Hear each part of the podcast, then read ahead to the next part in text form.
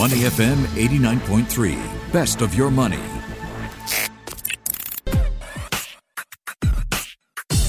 Money and Me on Your Money, only on Money FM 89.3. A very good morning to you. You're listening to Money FM 89.3. I'm Shazad Haq in for Michelle Martin uh, for the next uh, week or so. Uh, today on Money and Me, we're going to be talking about FewCents. That's the home based fintech for media startup that announced that it had successfully raised 1.6 million US dollars in seed funding. Uh, FewCents provides solutions for digital publishers and creators to transform ways to monetize their content. It helps digital publishers and creators unbundle and monetize premium content, including articles, videos, podcasts, via a pay per content service that sits on the publisher's sites. The funding round saw participation from uh, venture capital funds, M Venture Partners and Hustle Fund, in addition to angel investors. Uh, we're now going to speak to Abhishek Dadu, the co-founder of FewCents, for more details. So, Abhishek, a very warm welcome to the show. Thank you. Thanks for having me. Abhishek, look, very fasc- fascinated by this. Um, maybe give us a, a more a big, bigger overview of, of FewCents and how it got started. So the genesis of this is back in 2020 during COVID, just when lockdown happened. And personally, I started seeing a lot more subscriptions uh, come up on my computer. Mm. And as an average reader or an average consumer of podcasts or video, OTT, uh, I was done with buying more subscriptions. Right. So what I later learned is this is called subscription fatigue, and I was not alone in feeling that way. Yeah. And as a result, I figured that there has to be an impending solution uh, that allows producers and publishers to unbundle that content and be able to charge small amounts of money for all of those casual visitors who just happen to land on that site. So, so that, yeah. that's how we started. So you were looking at sort of a, a one-stop shop where you can do that and then get all the content you want. That's right. So how, how tell us how this pay per content service works then? So as an average uh, reader, I get uh, referred to content either through my WhatsApp or mm. Facebook, LinkedIn. Um, I, I chance upon that content and say I land on that site or on that podcast. And instead of buying subscription, the publisher shows FewCents as a payment method ah. to the user. And through FewCents, the user is able to pay 20 cents, 30 cents, however the publisher has priced that content. So a very small amount of money using their local payment method. So in Singapore, a user could be using PayNow. In Indonesia, they could be using Ovo mm-hmm. uh, to consume content which could be produced in the US, for example. So an Indonesian user could be reading Wall Street Journal from their OVO wallet, right? So that's revolutionary uh, to have that cross-border payments in place. You know, I think one thing I, I was reading uh, about you guys is you're also looking to to help uh, the the smaller fish in the sea, as it were, because people tend to go when they subscribe to say a news service, they only tend to go for one, uh, and it's kind of driving out or, or not having leaving space for the so-called smaller operators. Precisely. So what's happening in the creator economy is that quality content is getting super fragmented. So as an user or as an individual, suddenly I've become a podcaster mm. or I have started my own blog. The truth is that even though I have subject matter expertise and I'm producing really high quality content, I will not be able to garner enough subscribers to my service. So, what is my option? I have global audiences mm-hmm. from the US, from Philippines, from India listening into my podcast, but how do I monetize it? Because I'm not subscription worthy, if you will. Mm. Um, so this bite-sized payment becomes uh, one option to incrementally monetize such audiences and it truly democratizes access to content for the end user. Instead of everything being behind gated subscriptions, it actually allows them to unlock that worthy piece of content. Yeah, yeah, I like the fact that this kind of levels things up a little bit, and you're you're in your way, you're you're you're trying to help these content providers monetize with literally a few cents, is, is what you're called. I mean, we're talking volume game here, aren't we? Yes, indeed. And uh, you know, getting that word out there. How do these? I mean, how are these content providers now trying to capitalize on on a platform or, or, or on a service like FewCents? How are they coming to you for this? So there are a few ways that uh, we are sort of distributing our service to content creators. Uh, one is that we are developing, for example, plugins. Mm. So Word, WordPress is a platform that most creators would be quite familiar with. So we are developing a plugin uh, that is a plug and play solution for creators to start using FewCents on their site. Similarly, there are services such as Patreon for podcasters or Riverside.fm uh, for video uh, creation. So the Vimeo is another platform for creators. So these are platforms where we want to build automated plugins. Uh, we are not there yet, but very well part of our um, strategy. So and that's how we get access yeah. to these creators and and what's been sort of the what's been the reaction of these creators? Because look, a lot of these guys, look, I, have been part of podcasts and all that, and of course the perennial problem is.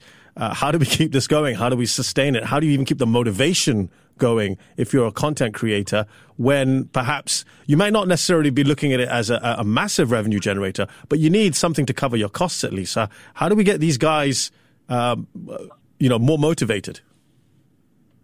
So you know, the industry has been plagued with um, what I call drugs of advertising. and when that happens, uh, uh, everybody gets into the page views businesses mm-hmm. and increasing their audience size business. And what happens is quality goes out of the window uh, yeah. because of because of that drug. Now the world is changing and creators realize that you know as an individual it's not going to be advertising revenue worthy because the audience is going to be niche. And when that small payment option opens up with few cents it suddenly gives a new boost of life to that publisher or to that creator. All of a sudden audiences from 65 different countries. So we support 50 currencies mm. right out of the box. Uh, people can pay using their local payment method from anywhere in the world, uh, and the money comes to this creator in their local currency. Right. So mm. uh, that small amount of money is good to not only cover costs but become a sustainable revenue stream for what we coin as never subscribers. Uh-huh. There are way more never subscribers than actual subscribers for any publisher. True, true. You know, the, the other thing, of course, that some people do get irritated by that, you know, might be a casual, a casual reader, or someone who, who might say, I'm not a regular subscriber to anything, is the reliance on ads. Now, of course, we have to understand from the other point of view, from content creators, they need that, that ad revenue if they're not really getting much in terms of uh, a subscription, perhaps. And I think in, in some ways where you're going is there is less of a reliance on these ads, which do put off uh, a number of subscribers, right?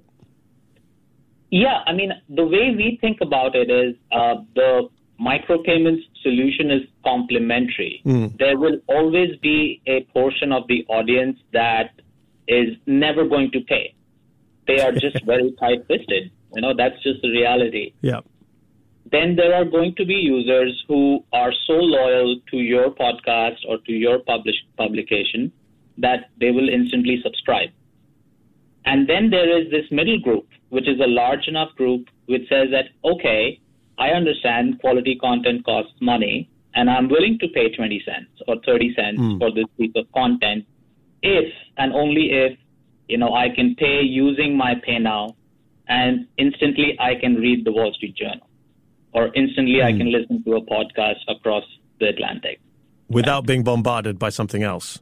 That's right. Yeah, that's. I think that is. Uh, a lot of people actually would love to be able to just cut through all that and get straight to the actual content. Um, how Abhishek is the company kind of paving the way uh, for high quality content, should we say?